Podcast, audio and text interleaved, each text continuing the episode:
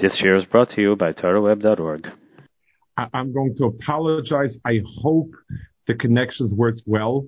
Our yeshiva has gone to a campsite about an hour's away in, in very in the really rural area in Adamstown, Maryland, so that we can have a very normal yeshiva environment. But the connections are not always fantastic. I'm hoping that um, I tried my best, uh, Bez Hashem, that the connection be good and so on. Okay, we're going to be starting Slichas Emetz Hashem in a week. Uh, next Motzei Shabbos or Sunday is when Slichas start. And the primary component of Slichas is Yud Gimel Midas. Those 13 attributes of Hashem, Hashem, Kerachim, Bechanim. Um, you know, everyone has it kind of upside down we tend to think of the slichas we say as the main thing, with Hashem Hashem as some sort of, you know, refrain, interlude, or whatever. Really, the tefillah, the focal point is that prayer of Hashem Hashem, Kel Rachum Dechanun. We mentioned 13 attributes, 13 names of Hashem, and um, and we ask for mercy because of the merit of those names and so to speak and so on. So we really need to ask ourselves what is unique about those words. And there's a minhag, it, there's a custom in a, uh, in, in the Torah brings a custom that on Yom Kippur, we should try to say 13 times Hashem all Yom Kippur. Because, you know, 13 times 13, a very that's that's a special schos. Um, those thirteen descriptions of the mercy of Hakadosh Baruch Hu is a special prayer. It has its origin at the darkest moment of Jewish history, and that is at the sin of the Egel, when Klal Yisrael sinned at the Egel, and Hashem said they deserve to be destroyed. Moshe Rabbeinu couldn't come up with any type of prayer that would save them, and Hakadosh Baruch Hu himself um, appeared and presented the appropriate prayer. And I'll read the Gemara inside Rosh Hashanah. It's Yud Zayin Amid Beis, and um, and I'll we'll we'll try to see some elements of how the Gemara presents it. Omer Rabbi Yochanan. Rabbi Yochanan says, Ilmole mikra kasev. If the pasuk in the Torah had not been so explicit in saying Vayavar Hashem al panav vayikra, Hashem sort of passed by, it passed across the face of Moshe and called out. Had the pasuk not been so explicit, omro, we could not say it ourselves. In other words, it's a very daring way in which um, the pasuk presents it, and the Gemara interprets it. Melamed shenis ativ Hakadosh Baruch tzibur. Hakadosh Baruch Hu wrapped himself up like a chazan. V'herlo lemoshe say the tefillah, and he showed Moshe the appropriate tefillah, the appropriate prayer to say. Amalo, and he told him, Kolzman she Yisrael chotin, whenever Klal Yisrael sins, Yasu lefane keseda zeh, they should, they should perform the following Seder. In other words, meaning they should say the following prayer. I'll forgive them, Hashem, Hashem. And, and that's it. So the Gemara gives us an extraordinarily blunt, um, to the point of almost borderline of what we could say that Kadosh Baruch Hu showed Moshe Rabbeinu the the seder at Tefillah, and he said, whenever they do this, this is they they, they will be forgiven. So first of all, what's unique about saying these words? I mean, some people tend to have sort of, let's call it a magical slash mystic bent, where if you say certain special magical words, they have an effect. We, we, we shy away from that. Hashem is wants goodness, uh, and and so normal prayer is is is very well understood. A person humbles himself. A person asks for forgiveness. A person promises to do well. Those are those are all things that make a lot of sense, and it's what Hashem wants from us. Hashem wants us to do what's right and what's good, and Yom Kippur in general. That's that's what happens.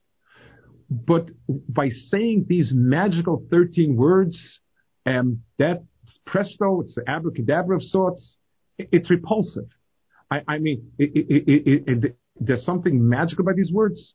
it's the meaning. It's, it's, it's something about it does it, does it require something from us or just kind of saying this jingle and Hu tunes into a jingle? Those are things that are repulsive. And um, it must mean something much more than that. In the Gemara itself, if you read it over, there's something that, that sort of strikes you as being odd. He's teaching them certain, a certain formula to say Hashem, Hashem, Kerachum V'chanim. So the right way to describe that would be, HaKadosh Baruch Hu told Moshe Rabbeinu, HaKadosh Baruch Hu informed Moshe Rabbeinu. Um, that's something which um, would be the right way to describe it because we're being told what what to, to do. What does it mean he showed him? What was it to show? It, it, and it even describes it as, as wrapped in a talus. But but Heralo Moshe Seder Tefillah. He showed him the Seder Tefillah. And and then he says, whenever they do the Seder, I'll be mochel. Well, he should have said he, he told them the words, he revealed to him the words to say. The Gemara seems to say that something more profound than those words had to be um, had to be transmitted to Moshe Rabbeinu. Why did he need to show him something? What's the showing all about?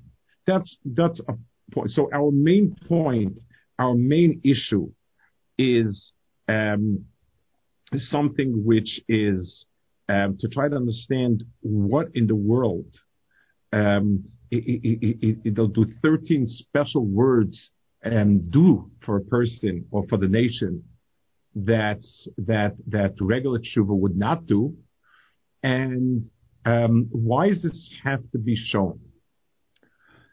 Another point of of um, uh, to ponder is these these 13 midos these 13 attributes and names of God are called in various Kabbalah Sfarim midas of vitur. Vitur means to forego something. You know, it, it's it's it's like we use it in when when when somebody has a right for something and he's mevater, um, means that that that you know when you tell kids when two kids are arguing over something, and even in our parents' uh, Solomonic wisdom, we can't decide who's right, we'll tell one child, be mevater to the other one. Like, even though you have a right for it, but forego the right. That's what it's referred to. The problem is, this runs counter to a Gemara and Baba Kama. It says, if anyone says, Akadosh Baruch Hu is a vatrin, meaning Akadosh Baruch Hu kind of is easy. Like, you know, if you chum up enough, Kadosh Baruch Hu will be okay, you know, okay, we'll, we'll, I'll be mevater. It says a very sharp expression, Yevatre chayohin. Then, then, then Akadosh Baruch Hu will forego his life. In other words, saying that Akadosh Baruch Hu is a vatrin, he's somebody who kind of foregoes without any rhyme or reason, just kind of, you know, shrugs it off. That's an aberration. That's that's that's distorting. Kadosh Baruch Hu is mishpat. Kadosh Baruch Hu wants justice and righteousness, and and not carrying out mishpat is something which is it, it distorts reality. It it creates situations that are um, wrong. So if saying that Kadosh Baruch Hu is a vatrin is something which is wrong, theologically wrong, then then how come on Yom Kippur we sum up these midos that are referred to as vitur? Even without referring it, But that seems to be what we're doing. What we seem to be doing is kind of asking for something that's undeserved. One more, I'd like to introduce one more Gemara, and then we'll, I'll try to explain the points over here. This is a Gemara in Taanis. It's on Chaf Heyamid Beis, and it goes as follows. Tonu Rabbanan.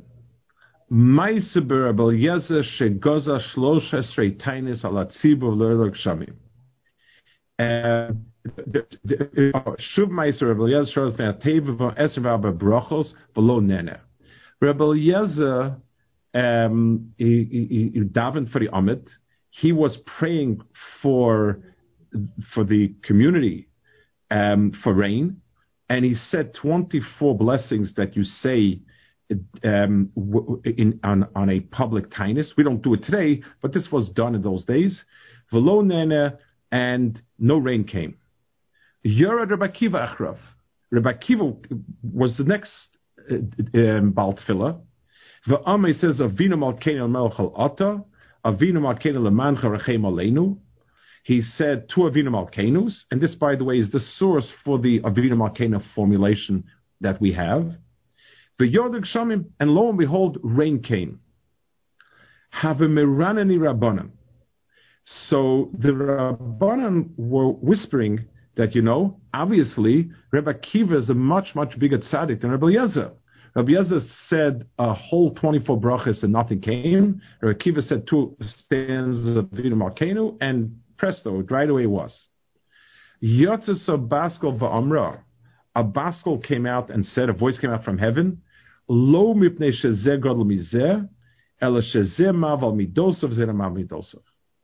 It's not that Rebbe Kiva is greater than Eliezer. It's just that Rebbe Kiva is ma'avir al midosov. Ma'avir midosov is a similar expression. It means someone who foregoes something that's his. Um, you know, it's like what we called, what we explained before about vitor. It's you have a right for it, you're within your rights, but you, you know, you, you forego. And, and therefore, he was answered and him not. So the question is, well, let's try to understand it. If they were both equal tzaddikim, let's, let's, let's use a scoring system. Each one had hundred points. And Rabbi Kiva was also Marvel Midosov, which is some wonderful midah, so then he's a bigger tzaddik. He is a bigger tzaddik, Rabbi Yazid, because he's got, he learned as much as him, and he davened as much as him, he has much stucker, and he also had this. So obviously, when you factor everything in, they were equal even after you factor it in. So Rabbi Eliezer, I don't know, maybe learned more hours or gave more tzedakah, um, he, he, he helped more people, um, and and Rebbe Kiva didn't help as many people, but he was Mevatel Midosov, Mavel Midosov. So in the bottom line, they both have a hundred points. So the question is, so why was Rebbe Kiva answered rather than Eliezer? Um, at the end of the day, uh, they're, they're the same righteous people. It's, it's just a different variety of righteousness. That question was asked by Rabbi Sol Salanter, the founder of the Mussar movement, and uh, and and the, his point that he makes is going to form the understanding we have of this. Let's first talk about. I'm going to talk more in general, and then we'll reference his answer at this particular Gemara. But I want to try now to explain what is this idea of being Mevata Midosov. Hakadosh Baruch Hu made the world a world that is run on truth, justice, and that is the bedrock of the world. Um, Hatsur Tamim Pa'oloi, called Drach of Mishpat, HaKadosh Baruch ways are all Mishpat. Whereas the Christians painted us as mean people the, the, the Lord of the, the God of the Old Testament is, is, is, is harsh, very, sits in judgment, the, the, the, um, the, their um, deity, we'll call him, is just pure love and, and kindness and for everybody. Um, none of this justice and harshness and so on. Well, the answer is that is a destructive world. And besides the fact that, that we've, we've, we've had our fair share of, of, of unconditional love from the Christians the last 2,000 years, and if that's unconditional love, I can't imagine what, what hate would be. But um, tachlis, um, unconditional love means destruction of truth, righteousness, and so on. If someone who worked hard at something and worked hard at being good stands in the same place as somebody who was a ruthless murderer, then you've destroyed the world. And that is not positive, it's very destructive. It's, not having a, a, right and wrong and truth and falsehood is, is it, it destroys the world, it destroys people, and it means that evil triumphs under the guise of unconditional love. That's bad. HaKadosh Baruch Hu made truth be the very cornerstone of the world. We affirm it on Rosh Hashanah, and that is the bedrock. HaKadosh Baruch Hu has a midah. HaKadosh Baruch Hu has an attribute. Because HaKadosh Baruch Hu is infinite and, and not bound by anything, he can override it. And let's understand, let's give an example. And I'm going to use kind of a science fiction example where you have you know, or I, I, guess not even science fiction. It's kind of there, there was a, a, famous book when I was when I was growing up called The Flatlands. I think by Abbott, I, if I remember correctly. It was about a world that was two dimensional, and it described how that world existed. And then a three dimensional being came, and they couldn't figure out how'd you get in. Everything is is is closed off. And he said, I just walked over it. So what does the word over mean? There's no over. There's either side, this side or that side. And, and he sort of tries to flesh out. It's a very, it's a fascinating, cute book to sort of give you a sense of what a different dimension means. So when you're two dimensional and then you, you, a third dimension comes in, for the person trapped in the two dimensional world, it's coming from nowhere. For the person who has the three dimensions, he understands the, the, the, the, the picture two dimensional and understands where coming in from on top sort of, you know, uh, uh, supersedes and so on. Um, and, and all these things, these, you know, all sorts of science fiction is tunneling for dimensions, whatever it is, but, but there's a sort of a picture of having a fixed world and then a possibility of something else. HaKadosh Baruch Hu created a world of justice and truth, and our being held accountable for what we do is means that that makes us citizens of that world, and that's the best for us.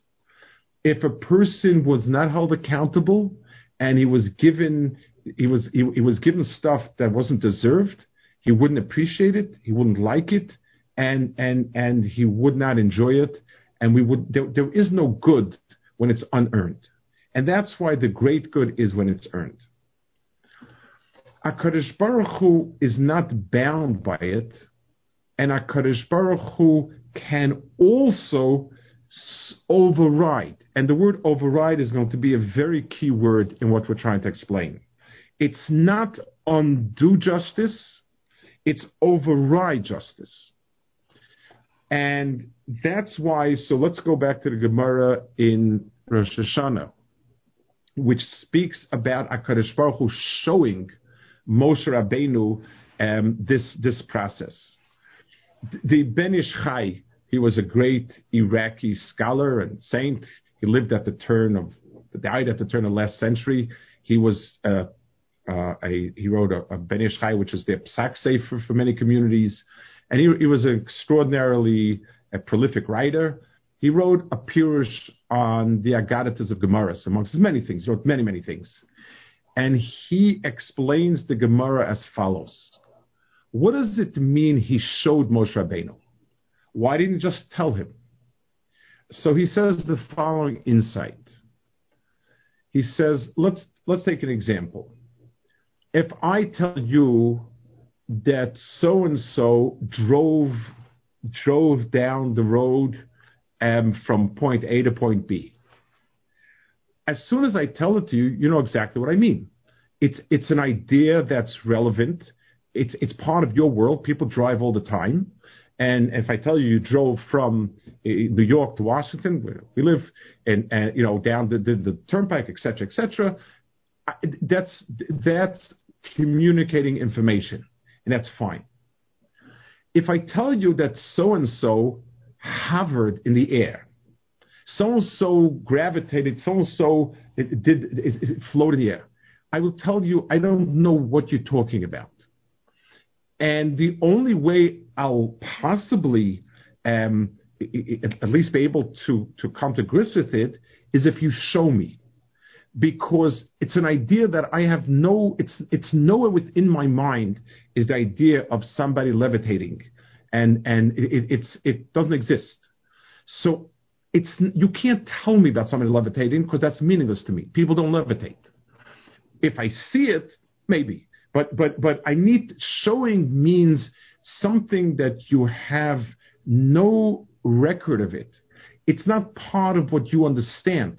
So just like in physics today, in contemporary physics, we have ideas that quote unquote don't make sense, but they, but they show up. The the the the the the, the, um, the results prove that such and such happened.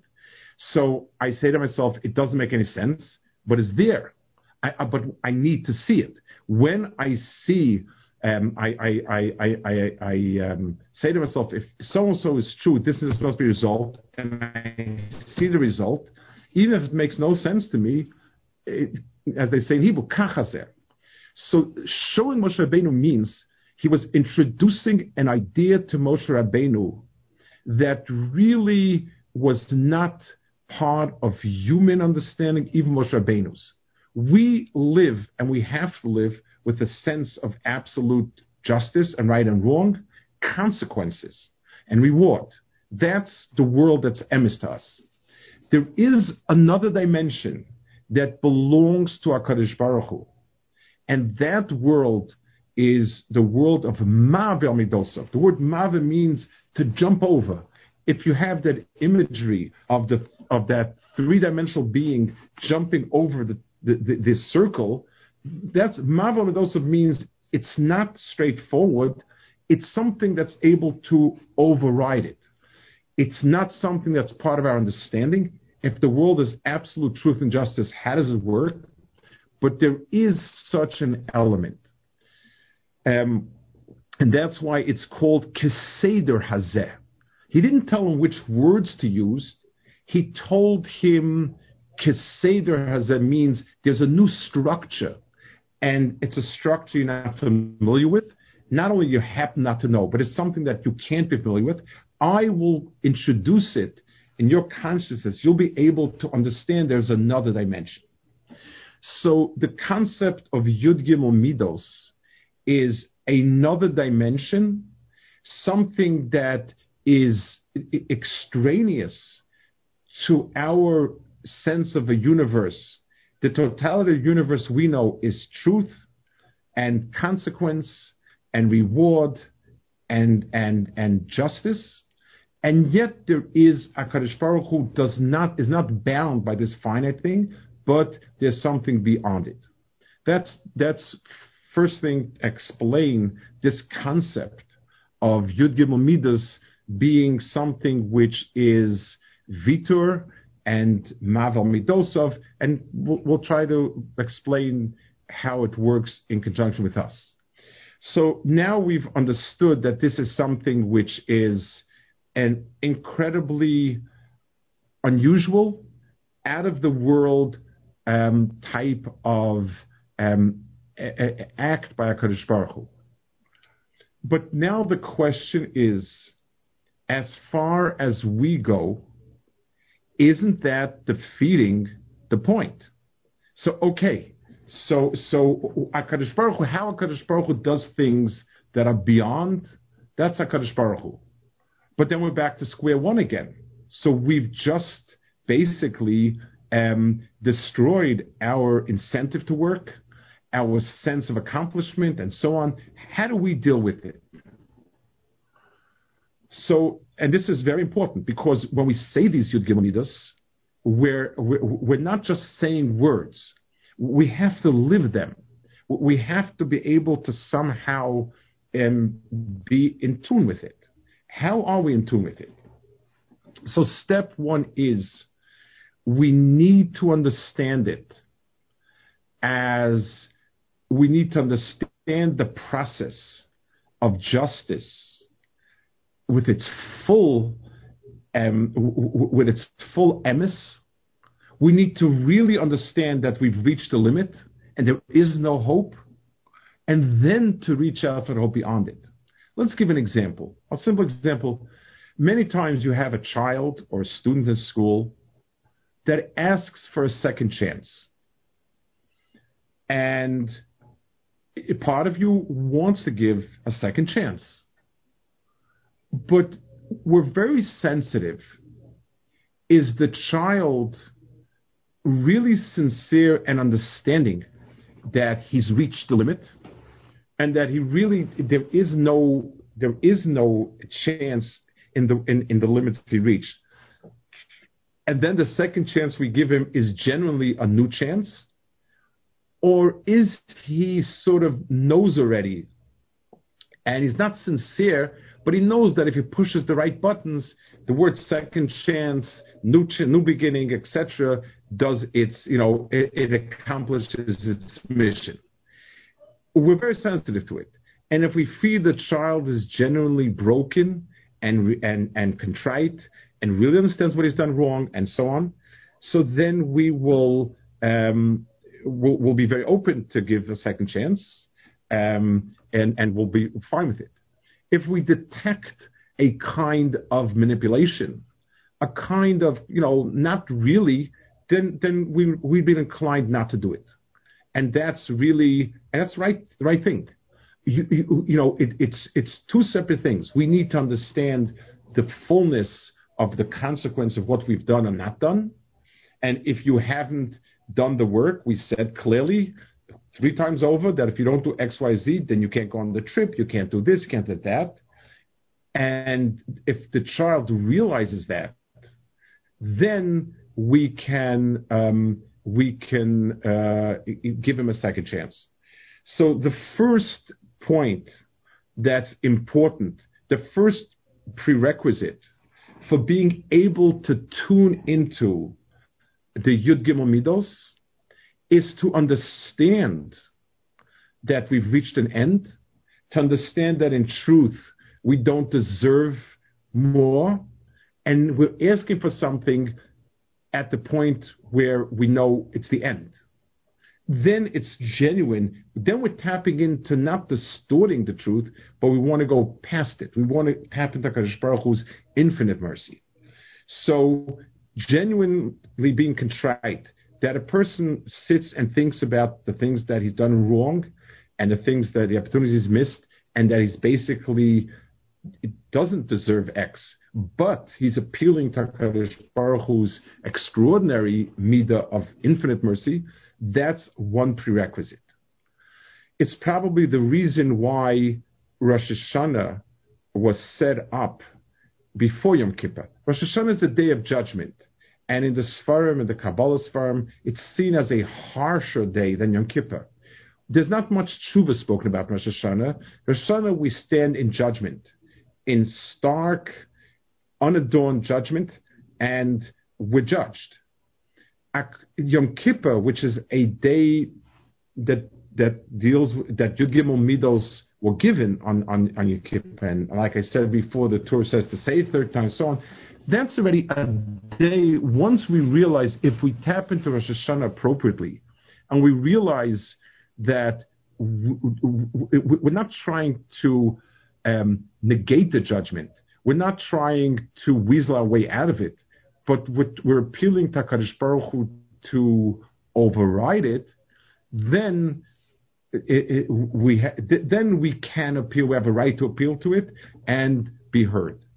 So the first prerequisite is to recognize truth as truth, to recognize our shortcomings and and and how undeserving we are in whatever area we're not deserving, and then to understand the appeal to Yud Gimel as being an appeal to supersede something. That's the first prerequisite. The second one is Akadosh Baruch Hu relates to us in ways that we can connect. And therefore, if somewhere in our neshama we have a, a, a, a ability to override our sense of what what's rightfully mine.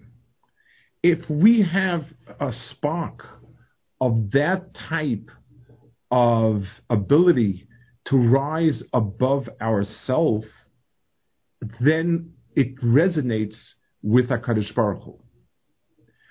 Let's go back to the Gemara in Taanis, which we said, which was Rabbi Eliezer versus Rabbi Akiva. And Rabbi Shaul Salanter gives this answer. He says it a little bit differently, but uh, more or less the idea is is is, is is what he says. Both of them were equally righteous, so that if we had to deal with what they deserve, they certainly would not have preferred one over the other. Rabbi Eliezer and Rabbi Kiva were both perfectly matched. L- let's give a bit of a mushal imagine I have two vehicles that are priced exactly the same. So one vehicle might be quicker, the other vehicle might be more sparing in gas, this vehicle might be stronger, this vehicle might be nicer. When you add up everything, the price is the same, they're worth the same. But if I need it for a specific job, then I'm going to choose the vehicle that I need for a specific job. And if I need to go faster, I'll pick the faster one. If if if this was a case in in the Gemara and Taanis, where we could have given them based on their merit, they would be equal. It wasn't like that. The Klal did not merit getting the rain or whatever it was that they needed. But since Rabbi Akiva had within himself the ability of being Mavel Midosov, so it's true that Rabbi Eliezer had other eh, eh, eh, um, worthy worthy character points that, that, that compensated for it. But in this specific area, what was called for was somebody who could rise above his sense of right and wrong. And this was something Rabbi Akiva excelled at. So to tap into this midah specifically, one had to do this. Um, it, one needed a person who had it within him so that we could tap into it. I want to tell over a story that my Rabbi Reb Chaim Shmulevitz would say would say in his Mussar Shmuz. It's become quite famous, quoted it, um, sometimes a little more accurately, sometimes less accurately, but I'll tell it over the way I heard it and the way you would say it. During the Six Day War, I, I came to Israel in 1970. I was not there in the Six Day War, but during the Six Day War, the Mir Yeshiva was situated on the border with Jordan. It was about one block away from No Man's Land. No Man's Land was a Shmuel Navi Street, those who know, and Beis Yisrael is one small street over during the war, the, the, the Mir Yeshiva was huddled in the dining room, which was underground, and served as a miklat, as a shelter. There was bombardment. It was it was very rough, and at one point, the Mir Yeshiva building took a direct hit. You can still see where it's patched up, and the building shook. Uh, obviously, took a direct shell, and the people in the in the dining room thought it's all over. And everybody began davening and screaming. And Reb Chaim Shmulevitz would say over the following observation that he had, very emotional. Um, with, together with the yeshiva in that in, in, in that shelter was a woman who lived next door to the yeshiva. The old the area the neighborhood in which the yeshiva is is an old neighborhood. Most of the houses near there did not have their own shelters. There were these public shelters, and the yeshiva was was close enough to being a shelter, was kind of underground. So a few of the neighbors huddled there. Next door to the yeshiva, there was a woman whose husband had walked out on her 20 years before, never saying goodbye, never sending a divorce, the classic aguna. She was poor. She lived with an elderly sick father. I still remember them vaguely. I, they, I, they were still around when I came. And her life was as miserable, as wretched as you could possibly imagine. When the yeshiva took a direct hit, and everybody was screaming Shema Yisrael and whatever, she screamed out and she said, Shel Olam, my husband did the worst things to me. And and and I have every right to be angry at him for an eternity. I rise above it, and you too rise above your anger from Klal Yisrael. And Abchaim would say it was her tefillah that saved us. Not the learning of the Baruch was precious, the davening was precious, but those that woman's words were the ones that saved us. He would say it with tremendous pathos and emotion. Reb Chaim had a very lot of very deep emotion. The point was that we're, we're not talking about merit. We're talking about a certain ability to rise above oneself. A person exists, he has rights, he has possessions, and and and and I can and, and I have a right for for certain things. And it's, sometimes it's unclear, and we have to work it out in a, in a, in a Torah and so on and so forth. And I don't, I'm not obligated at all to let go of things that are rightfully mine. Um, as a matter of fact, on Yom Kippur night, there's a special tefillah that Chayei Adam made. It's called Tefillah Zaka, which we say before Kol Nidre, which many people say Kol Nidre. And we say, you forgive everyone except for someone that I intend to go to court with him and take what's fairly mine. There's nothing wrong with that. A person has the right to have what's his. But a person has in himself an extraordinary midah that is somewhere from that divine attribute of being able to go past sense of self, possession, and mind. Not that it's wrong. It it, it, I exist, I have a right to exist. I have possessions, I have a right to be mine. I have rights, and, and, and that's all fine. It's not because the other person is right that I let go. It's because I can rise above myself. It's something that's inexplicable in terms of self, in terms of reason, in terms of many things. But it's part of the divine spark we have. So Reb Chaim's understanding of the situation was because she revealed a, a, a, a, level of Mavir al Midosov that was incredible.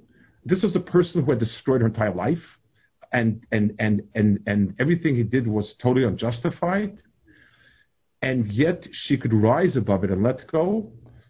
That allows a person to tap into the extraordinary attribute of Mavel Midosov. So let's put it together and sum up. Yom Kippur is a day where not only did HaKadosh Baruch Hu give us the Torah and forgave us, but Yom Kippur is a day when HaKadosh Baruch Hu revealed to us another aspect of His infinite being, and that is Yud Gimel Midas. It's an extraordinary way of dealing with humanity that goes beyond um, truth and justice and right and everything like it. It's it's it's the incredible Um, it's the incredible interaction that allows us to survive.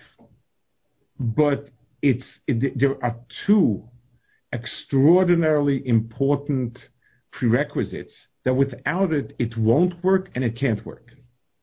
If a person sees God as being quote unquote soft, if he sees right and wrong to be flexible, malleable, then no, he'll never get extra good because that extra good is destructive. The kid who's a brat and knows how to manipulate his parents or teachers, the more you give in, the, the worse you're feeding the worst part of himself. So there's no way we can face HaKadosh Baruch Hu and tap into these Yud Gimel Midos unless we concurrently understand how powerful and strong truth is. And we call a spade a spade, and we know that we're wrong, and we know we haven't measured up, and we know we've come short, and we are undeserving.